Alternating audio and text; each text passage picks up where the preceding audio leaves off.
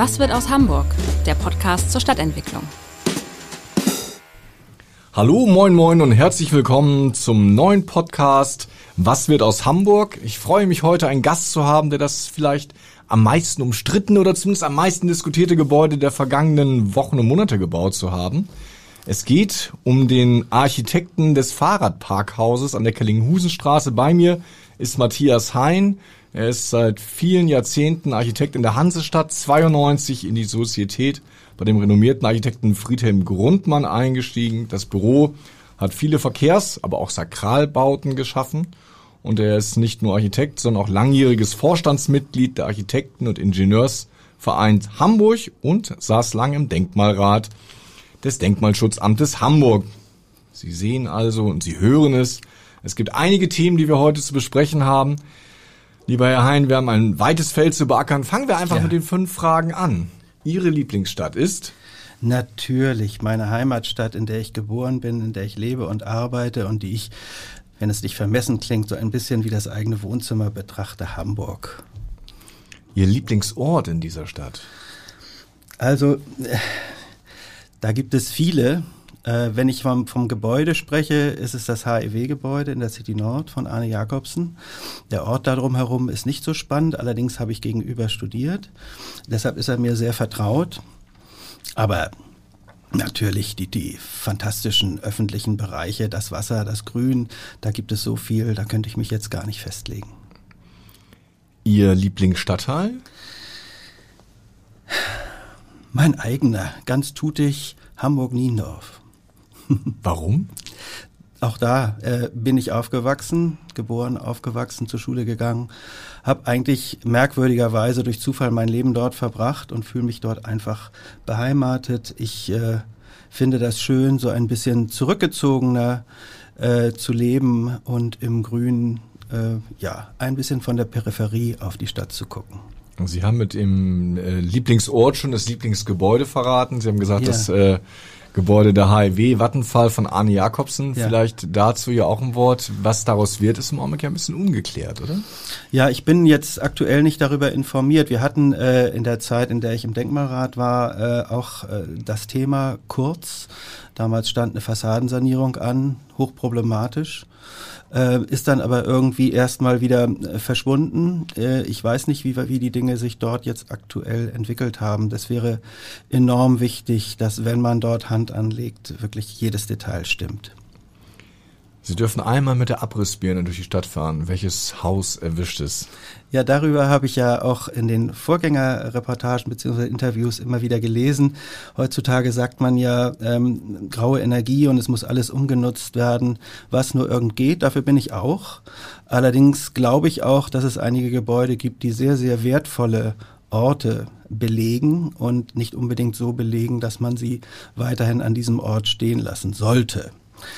Ähm, mir fällt jetzt kein, und ich will es auch gar nicht bewusst, gar nicht nennen, äh, akutes Beispiel ein, aber wenn man sich die Fülle der Nachkriegsbauwerke anguckt, die in Hamburg entstanden sind, dann glaube ich, muss man sehr, sehr genau gucken, äh, welche Qualitätsmerkmale im Einzelnen da sind und wie auch die stadträumliche Verträglichkeit im jeweiligen Fall ist. Ich würde nicht dafür plädieren, alles aus dieser Schicht partout erhalten zu wollen oder zu müssen.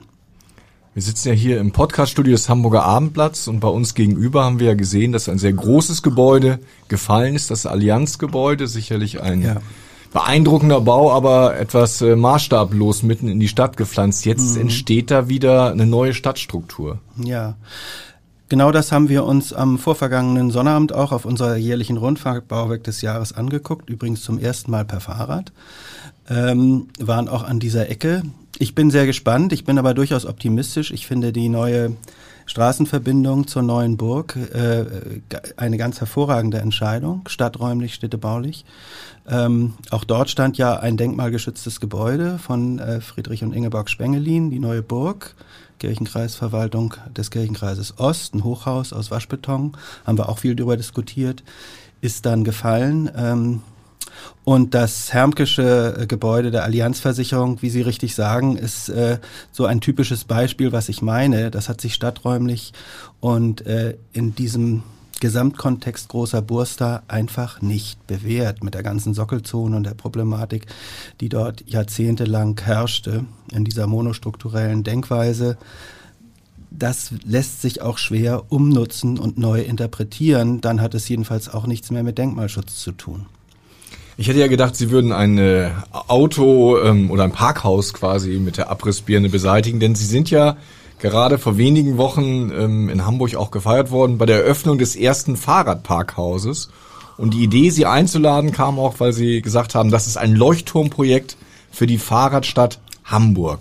Ist das so ein bisschen einer Ihrer wichtigsten Bauten?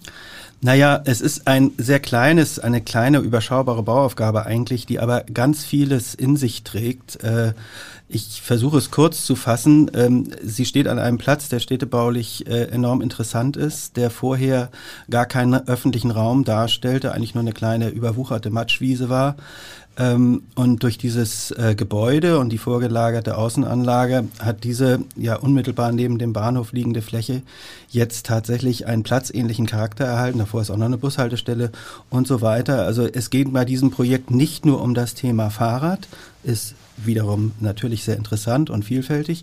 Es ging an dieser Stelle auch um das richtige Bauen im Sinne einer eines Zurückgebens an die ähm, Stadtbevölkerung, zumindest auch an die Bevölkerung in diesem Stadtteil, dass sie dort an ihrem Bahnhof einen neuen äh, Anlaufpunkt bekommt, mit dem sie sich hoffentlich gut arrangieren und vielleicht sogar identifizieren kann.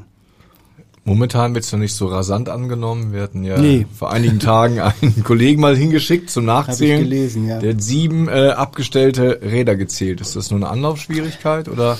Naja, das obliegt natürlich nicht mir als Architekt. Ich kriege eine solche Bauaufgabe, ähm, ein Parkhaus an dieser Stelle für 600 Räder zu planen und hinterfrage das dann für mich natürlich auch auf Sinnhaftigkeit. Ähm, ich beantworte die Frage erstmal rein funktional. Wenn Sie sich vorstellen, dass äh, dort sechs, äh, im, die wurden ja gezählt, um die Haltestelle herum und zwar wild abgestellt, teilweise die Büsche geschmissen, täglich mindestens 1000 Fahrräder abgestellt werden im Umfeld dieser Haltestelle, weil sie zwei Linien bedient, eine Kreuzungshaltestelle ist und äh, den ganzen Stadtteil Eppendorf im Grunde genommen nahverkehrsmäßig versorgt und für viele Pendler offensichtlich äh, eine gute Möglichkeit ist, dann ist das zunächst mal schon plausibel, dass man sagt, 600 davon wollen wir unter Dach unterbringen, 400 hat man dann ja an anderer Stelle nach wie vor im offenen Bereich. Dass das jetzt erstmal braucht, dass die Leute sich dran gewöhnen, Gut, ähm, das mag so sein, das wird auch sicherlich so sein. Auf der anderen Seite war ich äh, natürlich während dieser Planung auch bei Referenzobjekten unter anderem in Utrecht. Dort steht ein Fahrradparkhaus. Holland hat eine ganz andere Fahrradtradition für 22.000 Räder am Hauptbahnhof. Das steht da nicht, sondern ja, Stadt, die deutlich kleiner ist, ja. unterirdisch. Und ich habe es mir angeguckt, das ist gut belegt gewesen, selbst am Wochenende. Und äh, ich glaube, das braucht Zeit. Ich glaube, das braucht Zeit, bis die, bis die Menschen, speziell auch in solchen Stadtteilen wie Eppendorf und Eimsbüttel oder auch Ottensen, ähm, merken, dass das ein wesentlicher Faktor ist, wie sie ihre Mobilität vielleicht verändern können. Allalong, mittel- und langfristig. Mhm. Nicht sofort. Wie verändern sich denn die Städte, wenn sich Mobilität verändert? Weil wir haben natürlich immer noch, auch wenn wir längst nicht mehr autogerechte Städte bauen, die Reminiszenzen daran und wir haben einfach über 700.000 Autos in Hamburg. Ja, wenn man sich das klar macht, auf jeden auf zwei Hamburger kommt ein Auto ungefähr. In anderen Städten ist das Verhältnis ungefähr eins zu zehn. Singapur habe ich zum Beispiel neulich gelesen. Also wir sind mit Autos ja ähm, ziemlich reichlich ausgestattet, um es mal vorsichtig zu sagen. Und gleichzeitig wird die Fläche der Stadt ja nicht größer. Speziell die Verkehrsräume werden nicht größer. Äh, sie müssen halt dann irgendwann muss es entweder eine Beschränkung geben, was die Zulassungen betrifft. Das wird sich schwer durchsetzen lassen. Oder man muss, das wäre mein Plädoyer, gezielt ansetzen und sagen, dort, wo Autos, weil das Alternativangebot Carsharing, Moja, Fahrrad, ÖPNV ähm, reichhaltig und auch im unmittelbaren Zugriff des Wohnumfeldes vorhanden ist, vielleicht sich wirklich überlegen, ob man kleine Straßen in solchen hochverdichteten Stadtteilen weiterhin dem ruhenden Verkehr, den sehe ich im Übrigen als viel problematischer an als den fließenden, dem ruhenden Verkehr, dem ruhenden Autoverkehr im Speziellen, nicht sukzessive doch ein wenig abmindern sollte. Stellen Sie sich vor, unsere äh, Plätze, Burchardsplatz wird ja jetzt zum Glück endlich auch gemacht, aber auch andere Bereiche, in, in Eppendorf zum Beispiel der Schramsweg, eine wunderbare kleine Wohnstraße, äh, mit Baumbestand rechts und links, schön Gründerzeitfassaden, rechts und links alles zugeparkt, ist noch nicht mal Einbahnstraße. Man kann sich kaum ausweichen. Die Fußgänger haben kaum Platz, die Fahrradfahrer schon gar nicht. Und die ganze Qualität, die eine Straße hat, besteht ja nicht nur darin, ein Verkehrszubringer zu sein, sondern auch Aufenthaltsraum im öffentlichen Bereich zu sein. Stichwort Cafés, dass Kinder mal rausgehen können und, und, und. Ich finde es einfach schade. Ich glaube, Verzicht auf ein Auto, das vor der Tür steht, in einem solchen Stadtteil, in dem man wohnt, muss nicht unbedingt Verlust bedeuten. Aber das ist eine Bewusstseinsfrage. Das muss sich herausbilden. Das kann man auch niemandem aufoktroyieren. Aber ich finde, es lohnt sich anzufangen, darüber nachzudenken. Heißt es auch einfach mal ganz konkret gesagt, wir brauchen Quartiersgaragen für, für kleinere Stadtteile oder für Quartiere, dass die Autos unter der Erde verschwinden, damit sie nicht mehr im öffentlichen Raum rumstehen? Das Problem ist ja rein baulich, können sie ja unter vorhandene Gebäude schlecht eine Garage stecken. Und ähm, Zufahrten, Rampen und so weiter, das sind ja auch große, große Platzbedarfe. Also das stößt technisch sehr schnell an Grenzen. Ich glaube, man müsste sich zu noch mehr durchringen, wenn man tatsächlich zu dem Ergebnis kommt, ähm, ein Auto macht an diesem Wohnstandort für mich nicht mehr viel Sinn, ist auch eine Belastung für, mein, für die Allgemeinheit. Ich trenne mich bewusst davon, muss es ja nicht unbedingt ganz gleich ganz weggeben, aber habe es vielleicht am Stadtrand in einem dort ja errichtbaren äh, äh, Garagengebäude oder ähnlichem dauerhaft geparkt. Zudem komme ich ruckzuck hin, indem ich mit meinem Fahrrad schnell zum Fahrradparkhaus in der Kellinghusenstraße fahre, äh, dann in die U-Bahn steige, drei Stationen fahre und mich dann ins Auto setze, um an die Ostsee zu fahren. Das klingt ein bisschen umständlich, muss es aber gar nicht sein, weil unter Umständen die Parkplatzsuche vor meiner Tür mindestens so viel Zeit kostet wie, diese, wie dieser kleine Ausweichmechanismus. Das also würde viel helfen. Ist der Privat-Pkw, den ich jetzt irgendwie in einem Spüttel, Eppendorf oder Ottensen habe, ein Auslaufmodell? Also ich, ich glaube, man muss sich einfach entscheiden, ganz individuell. Ähm, Sie kennen das schöne Zitat ja von Tucholsky, vorne der Kudamm, hinten die Ostsee, also übertragen auf das Auto, vorne das Auto, hinten mein Garten.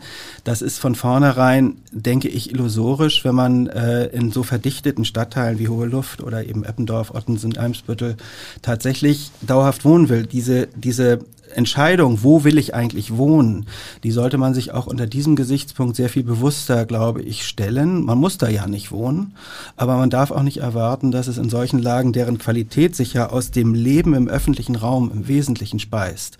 Das ist ja der wesentliche Faktor, mhm. warum ich da hinziehe. Wenn ich da wohnen will, dann will ich das Leben auf der Straße, dann will ich die Cafés, dann will ich auch mal draußen äh, vielleicht auf der Straße sitzen und klönen können und nicht nur zwischen den Autos irgendwie äh, versuchen, mich durchzuschlängeln. Ähm, wenn man sich das bewusst macht und darin sich auch einig ist, vielleicht in so einer Straße oder mehrheitlich zumindest einig ist, dann könnte sich was in diese Richtung bewegen. Es obliegt mir aber nicht. Es ist eine reine äh, Vorstellung, die ich mir aus der Auseinandersetzung mit diesem Fahrhausparkhaus eben so, wenn ich da mal durchgefahren bin, habe ich gedacht, mein Gott, was könnte das hier für eine tolle Straße sein, wenn die Autos weg wären. Wir haben ja vorhin schon kurz darüber gesprochen. Sie haben ja in Ihrem Büro immer schon oder sehr intensiv auch Verkehrsinfrastruktur mitgedacht, mitgeplant. Würden Sie sagen, dass die Verkehrswende eine Chance für die Städte ist? Ja, wenn man es richtig äh, anpackt und wenn man Geduld hat. Also ähm, das sind zwei Dinge, was ist richtig, was ist geduldig. Ähm, das muss im jeweiligen Fall bewertet werden. Man kann auch nicht immer nur auf Vorbilder wie Kopenhagen oder meinetwegen auch Utrecht, äh, das ist natürlich faszinierend, da gibt's ja schon seit 50 Jahren so eine Stadt. Mein Sohn studiert da, deshalb habe ich mir das natürlich auch genauer im Stadtbild angeguckt. Da ist das Wetter auch nicht besser als in Hamburg, ne? Doch, das ist enorm viel besser. Das ja, in Utrecht? Ja, der ganze Stadtkern von Utrecht ist weitgehend autofrei. Ja, aber das Wetter ist nicht besser, Mann. Nein, das nein, Wetter ist nicht besser. Also, also, weil nein, das nein, ist ja immer das, das, das häufig das, benutzte Wetter ist nicht besser, aber es ist eine wunderschöne äh, Aufenthaltsqualität im Stadtkern und die Autos sind weitgehend draußen. Ähm, die fahren natürlich auch alle Rad und die Radwegeinfrastruktur ist fantastisch. Es ist, man kann da völlig angstfrei und zügig äh, von A nach B kommen und äh, das machen eben auch alle. So, ähm, soweit ist das hier noch nicht, aber natürlich sind das unter anderem Chancen. Das Fahrrad ist natürlich eine große Chance, aber auch Fußgänger sind enorm wichtig. Und es ist eben einfach wichtig, dass wir sagen, Mensch, der öffentliche Raum gehört uns allen und wir müssen von Straße zu Straße gucken, wie wir ihn so verteilen, dass alle zu ihrem Recht kommen. Ich finde es einfach nicht fair, dass die Autofahrer, nur weil sie sehr laut sind und ähm, den vielen Platz, den sie gebrauchen, so vehement und mit so viel, ja, manchmal ja auch Aggressivität äh, meinen, verteidigen zu müssen, ohne zu gucken, was sie anderen damit zumuten. Ein Auto braucht 25-fache Stellplatz, äh, 25 mal so viel Quadratmeter, also 1 zu 25 ist das Verhältnis zum Fahrrad. Wenn ich ein, Autos, ein Parkhaus für Autos gebaut hätte mit der gleichen Größe, mit 600 Stellplätzen, hätte ich 15.000, also anderthalb Fußballfelder groß bauen müssen. Das muss man sich einfach klar machen. Das sind die Verhältnismäßigkeiten, mhm. mit denen wir reden. Und neulich stand in Ihrer Zeitung, ja, das hat Herr Bölz ja äh, gesagt, ich glaube ihm das auch, dass die gesamten in Hamburg angemeldeten Autos sechsmal so große äh, Stellfläche benötigen würden wie die gesamte Außenalster. Und ich finde, da darf man ins Nachdenken kommen. Dass, ähm, wir könnten sehr viel erreichen, wenn wir ein bisschen bewusster mit dem Thema Auto individuell umgehen würden. Und was machen wir dann auf den Parkplätzen, beziehungsweise auf den Flächen, die derzeit noch die Autos okkupieren? Naja, wenn Sie sich so ein Straßenprofil angucken, deshalb ja gesagt, muss man von Straße zu Straße gucken. Erstmal ausreichend äh, breite äh, Fußwege, dann äh, möglichst ein ausreichend für Gegenverkehr geeignete doppelte Fahrspur, sprich mindestens zweimal zwei, besser zweimal zwei Meter fünfzig für Fahrräder. Wenn Sie dann auf der gegenüberliegenden Seite nochmal äh, zwei Meter fünfzig Gehweg haben wollen, dann bleibt in der Mitte halt eine Fahrspur, dann führen Sie Richtungsverkehr ein. Dann haben Sie natürlich ein paar Stellplätze für Anlieferverkehr, für äh, äh Versorgung, auch für Betreuungsdienste. Äh, vielleicht haben sie zwei, drei Ladesäulen. Wir müssen übrigens aufpassen, ähm, denke ich jedenfalls, wenn so viel davon gesprochen wird, wir brauchen viel mehr Ladeinfrastruktur. Wir müssen viel mehr aufpassen, dass wir nicht alle Straßen jetzt wieder mit äh, Elektrosäulen zupflastern. Dann wird jede Straße eine öffentliche Tankstelle. Das will auch keiner, denke ich jedenfalls. Ich mhm. kann, kann es mir jedenfalls nicht gut vorstellen. Also das muss dann sehr klug verteilt werden, sehr proportional, sehr ausgewogen sein. Ja, dann verkehrsberuhigt, Einbahnstraßenverkehr in so einer kleinen Querverbindungsstraße. Ich rede ja nicht von den Hauptachsen oder Hauptstraßen, sondern ich rede wirklich bewusst von den vielen, vielen äh, wunderschönen äh, Wohnstraßen, die es gerade auch in den Altstadtquartieren gibt. Ist das von Fall zu Fall natürlich zu entscheiden, aber ich denke auch durchaus ohne weiteres möglich. Ein Planungsauftrag. Kehren wir damit wieder in so eine Maßstäblichkeit, so des auslaufenden, ausgehenden 19. Jahrhunderts zurück? Weil wenn ich mir diese Straßen vorstelle, gerade Sie haben es ja angesprochen, diese Gründerzeitquartiere, ja. die enorm beliebt sind, mhm. das waren ja die letzten quasi Quartiersbahnen ganz ohne Auto und sind dann quasi oft zugeparkt worden und haben sich dadurch ja auch verändert. Das heißt, wenn wir jetzt wieder so ein bisschen vom Auto wegkämen, kämen wir wieder in diese Maßstäblichkeit. Ja, also ähm, wenn man jetzt nostalgisch wäre, würde man sagen, ja Leute, guckt euch doch die wunderschönen historischen Bilder an von damals aus diesen Stadtteilen. Überall nur hin und wieder mal ein Pferdefuhrwerk. Ähm, alles ist frei. Äh, es da es so weit zu treiben, das äh, wäre sicherlich eine sehr romantisierende Vorstellung. Aber wie ich das eben sagte, diese ganz äh, paritätische und auch ausgewogene Art der Verteilung der zur Verfügung stehenden Fläche, ähm, die würde natürlich das ganze Straßenbild enorm aufweiten. Es würde wäre viel weniger eng, nicht nur weil man das in der horizontalen sieht, sondern auch in der vertikalen. Ähm, die Quali die Aufenthaltsqualität wäre eine ganz andere und man müsste damit mal anfangen an ein oder zwei Stellen in der Stadt, um zu zeigen, auch exemplarisch zu zeigen, was ist möglich, was ist vielleicht nicht so gut und dann daraus vielleicht ableiten, eine Strategie entwickeln, die speziell für diese kleinen Anliegerstraßen geeignet ist. Wir haben uns ja vor zwei Jahren in dem Bauforum sehr stark auch um Magistralen gekümmert. Auch für die Magistralen ist das natürlich eine, eine Chance, oder? Wenn man ja. den Verkehr etwas zurückdrängen würde, den automobilen Individualverkehr.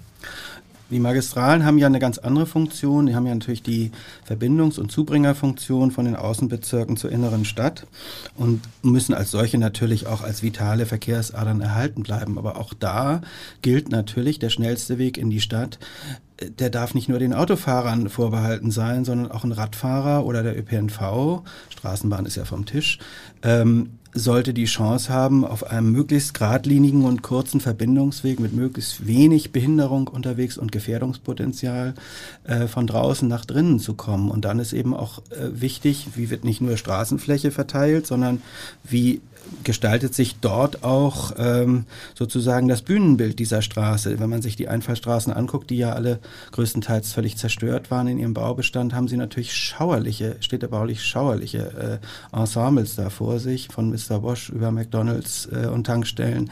Das ist ja alles im Grunde genommen ein städtebaulicher Wildwuchs, auch in der Höhenentwicklung. Da ein wenig mehr Ruhe reinzubringen, was natürlich ein Generationenprojekt wäre, das wäre dann sozusagen das i-Tüpfelchen auf einer solchen Verbesserung wenn wir uns mit ähm, Stadtentwicklern unterhalten, mit Architekten, ist, glaube ich, eine relativ große Einigkeit, dass dem Auto nicht unbedingt die Zukunft in den Städten gehört. Allein, mhm. Wenn wir die Menschen abstimmen lassen, setzen sich morgens dann doch in ihr Auto. Es ist vielleicht ja. auch eine Debatte, die noch sehr weit weg ist von der Realität der Menschen. Ja, das meine ich eben. Ähm, in Deutschland ist eben dieses Bewusstsein, auch diese, diese Glorifizierung des Autos äh, irgendwie immer noch sehr, sehr in den Generationen, auch in meiner Generation natürlich fest verankert. Ich sehe das aber an den Nachfolgenden, an meinen Kindern und auch an deren Freunde. Ich habe da ganz gute Hoffnung. Für die ist das Auto mit 18 oder 19 oder der Führerschein überhaupt kein Must-Have mehr. Ähm, da sind die, ja, wenn überhaupt nur wenn es wirklich gar nicht anders geht, dran interessiert. Also dieses Gefühl, ich habe mir ein Stück Freiheit mit dem Auto erobert, ich glaube, das haben wir heute nicht mehr nötig. Wir haben so viele Möglichkeiten, äh, uns zu bewegen auf so vielfältige Art und Weise und sind damit so wenig beeinträchtigt und eingeschränkt, ähm, dass das nicht unbedingt mehr so ans Auto gebunden ist wie nach dem Krieg, als das wirklich endlich raus hm. war. Sie sind, ich hatte es vorhin ja schon gesagt, ähm, jeweils bei den Projekten Hamburg und seine Bauten beteiligt gewesen. Einmal ja. bei dem äh, Werk 1985 bis 2000, dann 2000 bis 2015. Ich weiß gar nicht, ob Sie jetzt schon an dem Nachfolgewerk 2015 ja. bis 2030 arbeiten. Sie haben also auf jeden Fall die Stadt im Blick. Gibt es denn da so Quartiere, wo Sie sagen, ja, da hat man schon die Zeichen der Zeit erkannt, da hat man sich modern und zukunftsgewandt aufgestellt? Ja, das äh, hat man zumindest versucht und ich finde, es ist in der Hafen City und in dem, was jetzt noch kommt, in der östlichen Hafen City deutlich zu sehen. Man kann sich das auch ansehen. Das ist natürlich eine sehr spezielle Voraussetzung dort, aber da ist ja schon ein Konzept, was weitgehend autoarm ist, umgesetzt worden. Ich finde das unter diesem Gesichtspunkt durchaus gelungen, dass diese hochwertigen Lagen am Wasser jetzt eben dem Auto nicht von vornherein in der Weise gewidmet wurden. Ähm, man kann es auch jetzt an den weiteren Entwicklungen schon andeutungsweise sehen, äh, die jetzt äh, stromaufwärts an Elbe und Bille ähm, Richtung Osten, also die ganze Horner Geest äh, hinauf gedacht sind an den Projekten, die da angedacht sind. Alles versucht im Grunde genommen auch neue mit der Altona. Ähm, war ja neulich auch bei Ihnen im Blatt, die Resonanz darauf an einer Stimme, ähm, finde ich alles so, dass, dass ich der Meinung bin, dass viele, die dorthin ziehen, sich auch ganz bewusst mit diesem Thema beschäftigen, bevor sie die Entscheidung treffen, dorthin zu gehen. Dass dieses Angebot aber durchaus angenommen wird, kann man ja sehen, wenn man bei Null anfängt. Es ist viel schwieriger, diesen Transformationsprozess in diesen gewachsenen Quartieren zu machen, vom Auto weg, von der Überzeugungsarbeit her. Aber auch das sollte man nicht von vornherein aufstecken. Das Schöne ist ja, wenn wir auch diese älteren Bücher uns anschauen, also Hamburg in seine Bauten 69 ja. bis 84, da sehe ich ja. noch irgendwie ganz andere Geschichten. Da wird dann das Parkhaus jeweils gelobt und die optimale Anbindung. Also wir sind immer auch Kinder des Zeitgeistes. Was würden Sie denn sagen, ist ähm, eher kritisch derzeit zu beäugen in der Hansestadt? Was die Stadtentwicklung betrifft, ja. muss ich einen Augenblick nachdenken. Was fällt mir dazu Kritisches ein? Also das hat was natürlich mit der Uniformität der Architektur schon zu tun. Also ähm, ich habe damit ja gar keine Schwierigkeiten mit den modernen Bauwerken. Ich mache das ja selber gerne. Nur ähm, ich stelle doch fest, dass diese Art des ja Verächter sagen dieser ewigen Würfelgleichmacherei oder wie auch immer ähm, schon auch an Grenzen stößt, wie in so einem Quartier Neue mit der Altona. Da empfinde ich das auch so, dass eigentlich ähm, die Architektur nicht ganz Schritt hält mit der Innovationskraft, die die äh, Stadtplanung da einbringt. Und es ist sehr schwer, weil die Qualitäten heute, die nachgefragt sind, natürlich dieses auch hervorbringen. Also raumhohe Fenster, nicht will jeder haben äh, und so weiter. Äh, aber es, es sollte trotzdem möglich sein, nicht in traditionalistischem oder äh, ähm, nostalgischem Sinne jetzt irgendwas nachzuempfinden, was heute keine Gültigkeit mehr hätte, aber schon eine, eine etwas kohärentere äh, Architektursprache zu finden, die den Straßenraum als Ganzes in den Blick nimmt. Und das fehlt mir manchmal doch sehr. Vielleicht erklären Sie dem äh, Zuhörer mal, warum zum Beispiel, ich habe immer mal ausgezählt, die ähm, größeren Wohnungsbauprojekte, 97 Prozent bei den größeren Projekten sind Flachdächer. Mhm. Warum gibt es also quasi fast die Uniformität des Flachdaches? Ja, äh, das kann ich Ihnen gar nicht so genau sagen, weil ich im Wohnungsbau eigentlich immer nur für private äh, Leute tätig war, da, die dann die merkwürdigerweise gar kein Flachdach Dach. haben wollten. Ja. Äh, und den Charme eines ausgebauten, wie auch immer gearteten Sattelpult oder Mansarddaches durchaus zu schätzen wussten und wissen. Ähm, ich, also ich glaube, das ist sehr stark äh, von, der, von der Bauordnung auch geprägt. Ein Dachgeschoss zählt ja nicht als Vollgeschoss, äh, wenn es zwei Drittel der darunterliegenden äh, Geschossfläche nicht übersteigt. Und ähm, diese, diese Reserve oben im Dach zu haben, die ist im Grunde genommen von vornherein gekappt war und gesagt, das brauchen wir nicht, äh, wir wollen da, vor, da oben ein volles Geschoss haben. Und dann hat man sich auf eben nicht sechs plus drei, zwei Drittel Geschoss, sondern von vornherein auf sieben Geschosse verständigt. Und dann geht darüber natürlich hinaus nichts mehr. Dann kommt eben sehr oft auch das Flachdach einfach aus solchen rein kaufmännischen und Immobilienmaklertechnischen äh, äh Gesichtspunkten, glaube ich, zustande. Wäre eine schöne Frage, weil das interessiert auch viele Leser, warum wir eigentlich keine Dächer mehr, also klassische Dächer, ja, Pultdächer, ja. Satteldächer mich, mich, ich frage etc. Mich bauen. Ich dachte, da, damit würde auch vieles anfangen. Andererseits kann man die auch sehr schön nutzen mit Dachgärten, mit äh, Dachterrassen, mit begrünten Flachdächern. Ähm, man kann auch aus einem Flachdach natürlich sehr viel machen, aber es, es, es erzeugt eben immer diesen ganz geraden, kubischen und nach oben eben nicht sich verjüngenden Profilcharakter in der Straße, der immer automatisch eine sehr steile Seitenwand erzeugt. Ein Punkt, den Sie auch mal im Hamburger Abendblatt sehr kritisch angesprochen haben, war die Entwicklung des äh, südlichen Überseequartiers, weil Sie gesagt ja. haben, dass das, was dort entsteht, eigentlich die Stadt heute nicht mehr braucht. Schön, Sie dass Sie das Kritik immer noch so? Ja, also ich meine, ich frage mich wirklich, äh, wie der Investor, ich bin sehr gespannt, ich wünsche es ihm, dass es ihm gelingt, auch auf Dauer diesen riesigen Koloss mit 60.000 Quadratmeter äh, Verkaufsfläche tatsächlich äh, zu bespielen und auch dauerhaft zu bespielen. Ähm, ich finde es halt schade, dass die Chance, dass an dieser Stelle, an dieser wirklich zentralen und besonders besonderen Stelle an der Elbe in der Hafen City alles zugebaut wird. Es wird wirklich alles zugebaut. Es gibt gerade noch eine Kaikante.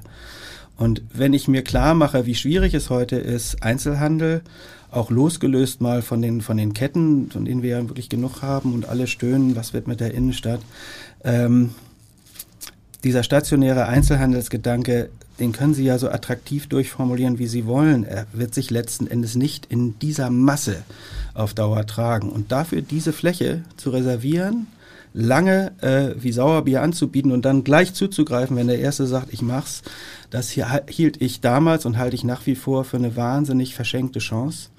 Gucken Sie sich Venedig an, jetzt werde ich wieder romantisch oder nostalgisch in Venedig steht in der Lagune, gibt es ja nun wirklich nicht Platz zum Über, bis zum Überfluss. Und was hat man da an der zentralsten Stelle, die vergleichbar ist, von ihrer Qualität gemacht? Man hat sie freigelassen, da ist der Markusplatz.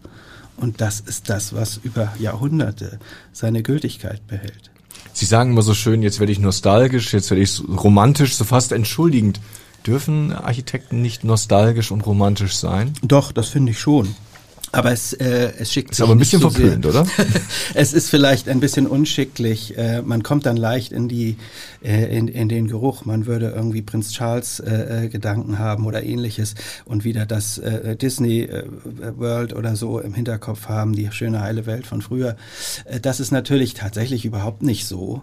Ähm, man muss es schaffen, Qualitäten, finde ich, die überkommen sind, die man, die teilweise ja sogar geschützt sind und völlig unantastbar und auch nicht in Frage zu stellen sind, zu übertragen auf das, was man heute daraus entwickelt und wie man daran anknüpft. Und ähm, diese Anknüpfungspunkte sind so wichtig, darum ist der Denkmalschutz auch so enorm wichtig. Ähm, Also dann will ich mal ohne Eigenlob sagen, das Fahrradparkhaus ist in seiner Formgebung und in seiner ganzen Materialität und Formensprache aus der Haltestelle Kellinghusenstraße herausgewachsen. Wenn man genau hinguckt, kann man es vielleicht als Laie auch in etwa erkennen. Ähm, also dieses äh, sich in der zeitgemäßen Formsprache, aber aus einer, aus den wesentlichen Bestandteilen, aus den elementaren Bestandteilen einer Vorgabe weiterentwickeln, das ist für mich immer äh, eigentlich das, das Wichtigste gewesen an, an der jeweiligen Aufgabe, vor der man steht. Und wenn, wenn man die Chance hat, das auch plausibel zu machen, dann ist man, glaube ich, auf einem ganz guten Pfad. Stichwort Denkmalschutz. Sie haben ja schon früher in dem Büro, äh, im Büro, also auch Herr Grundmann hat ja auch sehr stark, also versucht, alte Eingänge zum Beispiel zu verteidigen, dass da nicht äh, einfach Zweckbauten entstehen. Muss man also auch dieses äh, ja quasi öffentliche Hamburg, die Verkehrsflächen ein bisschen unter der Ästhetik auch betrachten? Ja, natürlich. Das ist nicht nur funktional. Mit dem Funktionalen fängt es an, was wir vorhin hatten, mit der Verteilung des Straßenraumes. Aber wie er dann im jeweiligen Fall durchgestaltet wird, mit Grün, mit Stadtmobiliar, mit Beleuchtung, mit Oberflächen, mit Profilierung, mit Höhenversprüngen und so weiter, das kann ja sehr, sehr reizvoll äh, äh ausformuliert werden und auch sehr qualitätvoll ausformuliert werden. Da gibt es so unendlich viele Möglichkeiten. Ich bin nun kein Freiflächenplaner, aber äh, ähm, das mal so durchzuspielen, das ist zum Beispiel in der Hafen City ja mit sehr viel Aufwand gemacht worden, an vielen Stellen, an den verschiedenen Plätzen, Magellan-Terrassen etc. Wird auch jetzt so fortgesetzt, das finde ich sehr gut. Ich finde, es ist manchmal sogar ein bisschen übertrieben, ehrlich gesagt, denn die Plätze haben für sich genug Qualität, das muss man nicht so aufwendig in jedem Falle machen, dass die letzte Leuchte noch irgendwie eine Einzelanfertigung ist. Aber sei es drum, also ähm, es gibt dafür für jeden Ort, glaube ich, eine, eine, einen ganz bestimmten Baukasten an Gestaltungsmöglichkeiten. Das sollte man in Wettbewerben, in konkurrierenden Verfahren auch durch, durchaus alternativ dann durchspielen. Und dann wäre es ganz wichtig, dass die, dass die Anwohner dieser Straße da ein Mitspracherecht haben.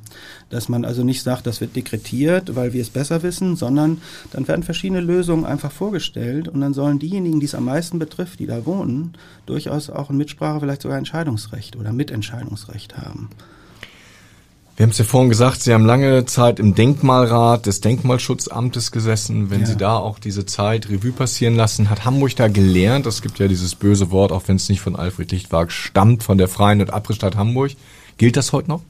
Also ich habe das immer äh, nie so recht ernst genommen, dieses Wort von der Freien und Abrissstadt Hamburg. Ich halte das auch für, für verfehlt. Das ist, äh, glaube ich, äh, Abriss des Doms und so weiter wird da mal herangezogen. Aber sicher sind die äh, Hamburger Hanseaten sehr nüchterne Kaufleute, die das Ganze natürlich auch immer unter äh, Rentabilitätsgesichtspunkten bewerten. Aber das muss nicht unbedingt schlecht sein. Hamburg hat genügend Qualität, auch historische Qualität, ist ja natürlich viel zerstört gewesen durch den Brand und durch die Bombennächte, aber ähm, da ist immer noch sehr viel Substanz übrig. Was mich ein bisschen äh, nachdenklich gestimmt hat in meiner Zeit des Denkmalrats, zunehmend nachdenklich in der Zeit war, dass man ähm, Denkmalpflege sehr wissenschaftlich betreibt, sehr wenig am Heute und Hier und Jetzt und in der Abwägung das muss vielleicht auch so sein, aber mit der Abwägung des jeweils äh, sich auch inzwischen entwickelt habenden Umfeldes äh, betrachtet hat, sondern sehr isoliert auf das jeweilige Objekt der Betrachtung geguckt hat und dabei dann eben oft auch sehr akademisch vorgegangen ist. Und ähm, ich spreche es jetzt an, vielleicht kommen Sie, werden Sie von sich aus noch drauf gekommen, bei den City-Hochhäusern ist es natürlich, das ist immer wieder das Paradebeispiel für diese Auseinandersetzung. Aber ich will das gar nicht neu wieder aufwärmen, das Thema. Aber sagen Sie, ob Sie die vermissen? Null. gar was nicht. vermissen Sie denn von dem, was äh, in den letzten Jahren gefallen ist? Von dem, was gefallen ist, ganz wenig. Also ich kann im Moment gar nichts genau sagen. Ich finde schade, dass ähm, an der früheren Ost-West-Straße, Willy-Brandt-Straße, jetzt zum Beispiel das äh, Commerzbank-Hochhaus äh, ähm, fallen wird. Äh, das ist nun wirklich äh, äh, repräsentativ für diese Bauschicht. Das war ja früher ein, ein, ein, eine Magistrale mit einem parkartigen äh, Charakter, wo ganz wenige Punkthäuser standen. Eins davon war dieses zum Beispiel Commerzbank Hochhaus. Die anderen sind auch kaum noch da oder wenn, dann kaum noch zu erkennen, Deutscher Ring und so weiter. Aber der Cityhof gehörte natürlich überhaupt nicht dazu. Ähm, stand ganz woanders und hatte auch eine ganz andere mhm. Historie und einen ganz anderen städtebaulichen Hintergrund, auch ein ganz anderen Verwertungsdruck. Ähm, also das sind, das sind Dinge, die sind, äh, die gehen jetzt wirklich verloren und da bin ich eben auch sehr traurig, dass eigentlich das, was, was ich persönlich sehr viel höher bewerte, gerade aus der Nachkriegszeit, der Nachkriegsarchitektur nach und nach verschwindet. Das betrifft natürlich auch viele Kirchen. Das ist besonders tragisch, weil die ja wirklich äh, ein ganz, ganz wichtiger Identifikationspunkt sind. Nicht nur die Türme, sondern alles, was da dran hängt, auch emotional. Und ähm, das hängt natürlich wieder mit anderen Problemen zusammen, aber das Thema äh, werden jetzt natürlich auch von Grundmann. Einige Kirchen sind zunehmend betroffen. Geestach zum Beispiel? Zum Beispiel in Geestach zum Beispiel, das ist jetzt nicht Hamburg, äh, ist gerade eine Debatte um den tatsächlich aus Kirchensicht unvermeidbaren Abriss im Gange. Dann gab es den guten Hirten in äh, ähm, Langenfelde, um den sehr gerungen wurde. Und es gab die Simeonkirche, das Paradebeispiel seiner, seiner gesamten Berufslaufbahn, für ihn eigentlich das zentrale Objekt seiner, seiner gesamten gestalterischen Laufbahn. Ähm, die ist zum Glück erhalten worden, aber ja auch umgenutzt mhm. worden. Sie wissen das nicht. Griechisch-orthodoxe Gemeinde allerdings auch noch unter seiner Mitwirkung. Er hat das ganz bewusst äh, damals auch erst akzeptiert, dass die Innenausstattung nicht zu halten ist, wenn der Bau wenigstens gehalt, erhalten bleibt. Das war die einzige Möglichkeit, ihn tatsächlich zu halten. Und das war auch eine sehr sympathische Auseinandersetzung und Befassung. Das waren sagenhaft äh, nette und verständige und intelligente ähm, Leute, diese griechische Gemeinde und ihr Kirchenvorstand waren unglaublich kooperativ und waren wirklich ganz toll. Geht den Stadtteilen da eigentlich was verloren, wenn äh, die Kirchen quasi entwidmet werden? Also es gibt den schönen Satz, wir sollen die Kirche im Dorf lassen, aber ja. aus den Städten verschwinden sie peu à peu. Ja, sie verschwinden vor allen Dingen deshalb, weil sie natürlich in 60er und 70er Jahren mit einer ungeheuren Dichte unter ganz bestimmten Prognosen äh, ähm, verteilt wurden über das gesamte Stadtgebiet. Äh, und durch die schwindende Zahl an äh, Kirchenmitgliedern natürlich in der Menge weder gebraucht noch bespielt werden noch bespielt werden können. Und da sind eben vor allen Dingen diese Kirchen von Hopp und Jäger und wie sie alle heißen, die damals äh, teilweise ja wirklich ganz tolle Kirchengebäude gemacht haben, auch orientiert an den Vormkrieg äh, Anfängen mit Rudolf Schwarz und so weiter. Ähm, die sind hoch gefährdet, weil sie auch nicht so diese, diese Heimeligkeit haben und weil die Menschen damit ein bisschen immer auch gefremdelt haben und sich dann nicht so ganz so, es nicht ganz so schwer haben, sich davon zu trennen. Aber es ist ja unendlich tragisch im einzelnen Falle, was die Gebäude selbst betrifft. Kapernaum von Otto Kind äh, in Horn ist ja auch so ein Fall wie mhm. Simeon. Ganz toll, äh, finde ich auch. Also Moschee, ne? Guck. Als Moschee mhm. jetzt äh, umgebaut und genutzt. Ich habe mir das auch mehrfach während der Bauzeit angeguckt und erklären lassen. Ähm, das sind Transformationsprozesse, bei denen man natürlich auch ähm, ein bisschen wehmütig vielleicht an der einen oder anderen Stelle wird, aber wo man trotzdem sagt, ja, da hat sich jemand im Raum auseinandergesetzt, der hat die Charakteristik äh, erfasst, der transformiert das jetzt äh, und passt es an seine Bedürfnisse an das ist in Ordnung, das ist legitim, das ist auch Geschichte und das ist auch wertvoll. Aber fehlt nicht eine Lobby für diese quasi Sakralbauten, gerade der Nachkriegszeit, wenn sogar der Besitzer ja, sie quasi aufgeben möchte? Die fehlt, weil es die auch nicht geben kann, weil es dafür keinen Markt gibt und weil es dafür eben nur, nur zwei äh, Protagonisten, nämlich die Kirche oder die, die verschiedenen Kirchen, ähm, die sie jeweils äh, als Eigentümer äh, auch betreiben und äh, die Öffentlichkeit, die Stadtöffentlichkeit, sprich die, äh, die Mitglieder einer der konkreten Kirchengemeinde. Die werden immer weniger die werden, deren Stimme wird immer leiser und dementsprechend die Möglichkeiten der, der, der, der Trägerschaft eben auch. Und darüber hinaus gibt es ähm, hin und wieder mal Aufschreie, dass jemand sagt, Mensch, da bin ich aufgewachsen, habe aber gar keinen Bezug mehr dazu, aber wenn das da plötzlich weg ist, dann fehlt mir das doch äh, unheimlich, wacht doch mal alle auf. Das bringt's aber nicht, das, ist, das sind Strohfeuer. Was würden Sie also, wünschen? Für die Kirchen intelligente Nutzungskonzepte. Also äh, es ist ganz viel geholfen damit, wenn Sie sich eine Kirchengemeinde angucken, dann ist das ja nicht nur das Kirchengebäude und der Turm, sondern es ist eben ganz oft auch angelagert noch äh, das Gemeindehaus, das Pastorat und äh, Kindergarten und sowas alles. Kindergarten ist ja der einzige Devisenbringer für viele Kirchengemeinden, deshalb werden Kindergärten sehr gerne in Gemeindehäuser gebaut, dann kommt wieder ein bisschen Geld in die Kasse. Ähm, Und das Kirchengebäude selber, wie zum Beispiel die Apostelkirche, schon Mitte der 80er Jahre von Bernhard Hirche umgebaut. In, in Eimsbüttel. Ne? Mhm. Ganz tolles Beispiel dafür, wie man mit einem auch denkmalgeschützten äh, äh, neogotischen Bauwerk umgehen kann, indem man eine Zwischenebene zum Beispiel einzieht und sagt, okay, unten ist jetzt äh, äh das Gemeindehaus drin, oben ist nach wie vor äh, äh, der Kirchenraum. Und äh, der hat auch noch seine Decke, seine Charakteristik, seine Lichtführung, alles behalten. Und wir können aber nebenan das Gemeindehaus, das wir ja jahrelang betrieben haben, was irgendwann in den 50er Jahren vielleicht gebaut wurde, das können wir opfern. Ähm, oder Dulsberg, jetzt die Kirche äh, Frohbot, nee, wie, sie, wie heißt sie da? die da am, mitten in Dulsberg steht, äh, auch aus den 30er Jahren in dem Falle. Da ist ja nebenan in das gesamten Gemeindehauskomplex das SOS Kinderdorf mhm. eingezogen und man hat eben auch diese Kirche multifunktional den Raum umgestaltet. Da ist jetzt ein Kindergarten in, der, in dem ehemaligen Kirchenschiff, das Kirchenbüro, nicht, das, der, der Gemeinderaum und eben ein sehr deutlich verkleinerter äh, Versammlungsraum als, als Gottesdienstraum. Das sind äh, Konzepte, von denen ich hoffe, dass sie äh, sich häufiger äh, und dass häufiger Gemeinden in der Lage sind, sich dieser Mühen auch auszusetzen. Aber das wären Wege, wie man das retten könnte, die Substanz. Ja, wir müssen zum Ende kommen, ja. Herr Hein. War sehr, sehr interessant. Aber ja, können noch stundenlang weitergehen. Ich denke, wenn wir genau im letzten Jahrhundert noch viele Kirchen gebaut haben, heute bauen wir Fahrradparkhäuser. Vielleicht letzte Frage, wäre das ein bisschen Ihr Wunsch, dass dieses Fahrradparkhaus eines Tages auch eine blaue Plakette bekommt und unter Denkmalschutz gestellt wird, weil es das oh, erste Fahrradparkhaus der Stadt war? Das müssen nachfolgende Generationen entscheiden, ob sie das so finden. Vor allen Dingen soll es genutzt und angenommen werden, denn ein Gebäude, was nicht angenommen wird, das wird auch nicht überleben. Also jetzt muss da erstmal ähm, müssen die Radler hinfahren. Mit sieben darf nicht irgendwie das letzte Wort gesprochen sein mit sieben Nein. Fahrrädern. Genau. Ja, vielen Dank, Herr Hein. Ja, ich danke schalten Ihnen. Sie gerne Hat wieder Spaß ein gemacht. beim nächsten Mal, wenn es heißt, was wird aus Hamburg? Weitere Podcasts vom Hamburger Abendblatt finden Sie auf abendblatt.de slash podcast.